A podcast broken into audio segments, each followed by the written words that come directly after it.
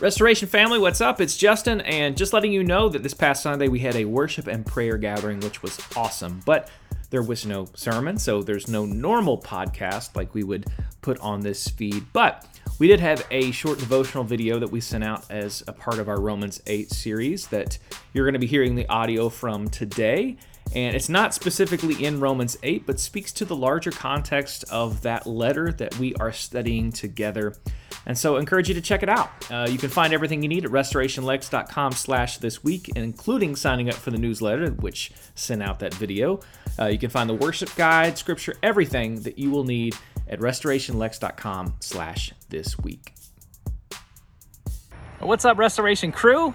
However and whenever this video is finding you, I hope you are doing well. I had this past Sunday off, which I'm grateful for. Always love that our church values rest as we begin to move towards the fall. We have one more week in Romans chapter eight, which we've been in all summer long, looking at this one chapter that's just full of hope in the midst of the hard life we often face, but also hope in the present and future and all we have and all we are in Jesus. I hope it has been just as encouraging and challenging to you as it has been for me.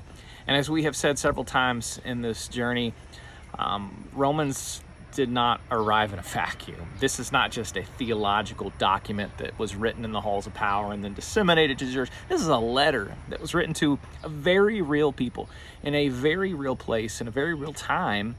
And that's how we come to understand it, is seeing that context.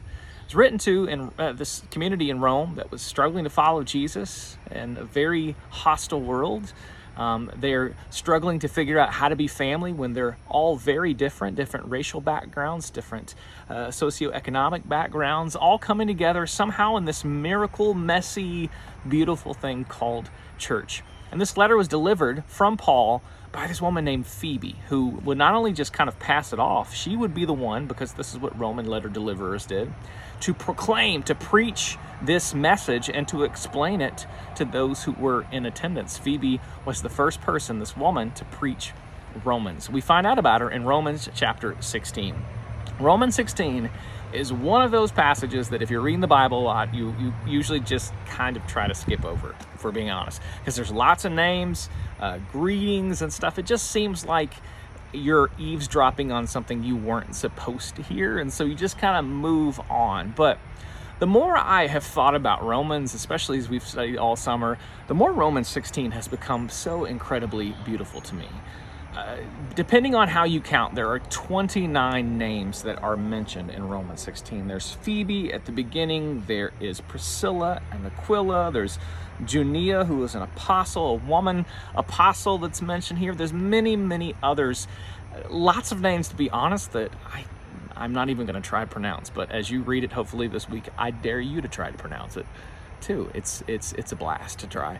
So, but what what I love about Romans sixteen is that the mention of these ordinary people who you would not have heard of or known about otherwise, they make way their way into Scripture, even though we have no idea about most of their lives whatsoever. These were just ordinary people being faithful witnesses in the church there in Rome that Paul is greeting and calling out, this connection that they have together.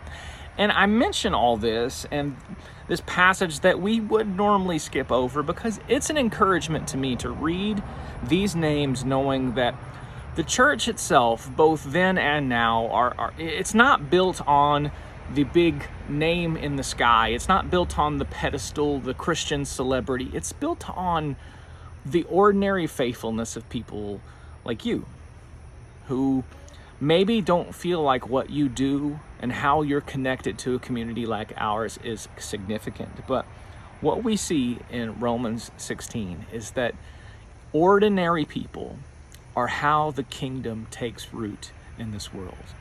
It's not one or two professionals that do the work of the ministry while everyone else cheers on. No. Romans makes it clear in chapter sixteen, just as all of the church history has shown us, that ordinary faithful men and women who have been brave enough and stubborn enough to live the way of Jesus together outside of the limelight make just lasting impact on generations to come. I want to encourage you today in this short video that your ordinary faithfulness and connection as a part of this community is making more of an impact than you know. You may not be able to understand that impact immediately in the next week, month, years, but I promise you, as we walk together, your ordinary faithfulness is going to bring about the fruit of the gospel, not only in the present, but in the future. So this week I encourage you, as we have moved into the final week of Romans chapter eight, to, to slide on back to Romans sixteen and read through this encouragement and these greetings from Paul to these men and women, some rich, some poor, some Jews, some not Jewish.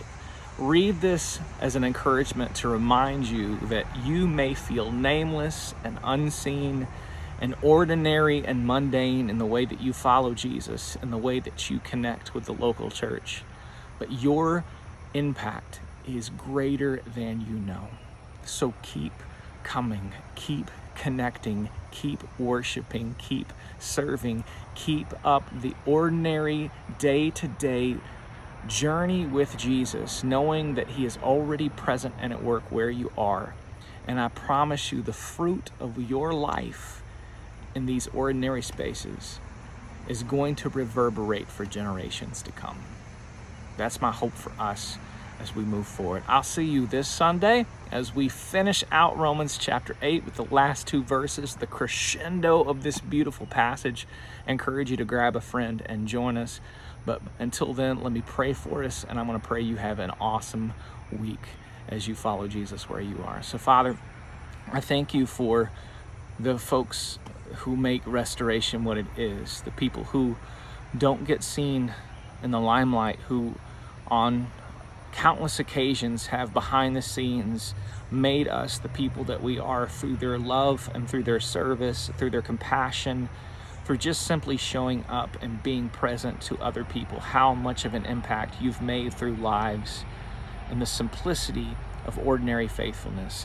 And like these men and women we read about in Romans chapter sixteen, may we have the confidence to know that while we may not see the fruit of what we do in following you together as an ordinary church, that we can trust, Lord, that you are planting seeds that will not only sprout and see the kingdom fruit in our lifetime, but in lifetimes to come. So help us, God, together as a community, even this week, not just on Sundays, to trust and to believe and to seek out opportunities just for ordinary, faithful work with Jesus right where we are. I trust, Lord, you're going to do incredible things through that faithfulness as we offer our whole lives to you. And we pray this in Jesus' name. Amen. Well, if you're getting this as a part of our newsletter, there's lots of links for announcements and next steps that you can jump onto. If not, we will see you this coming Sunday, the last Sunday of our Romans eight series. I can't wait to preach and bring this good news. It's such, such a good, just a beautiful promise for who we are and where we're at as a community. Love y'all, and I will see you Sunday.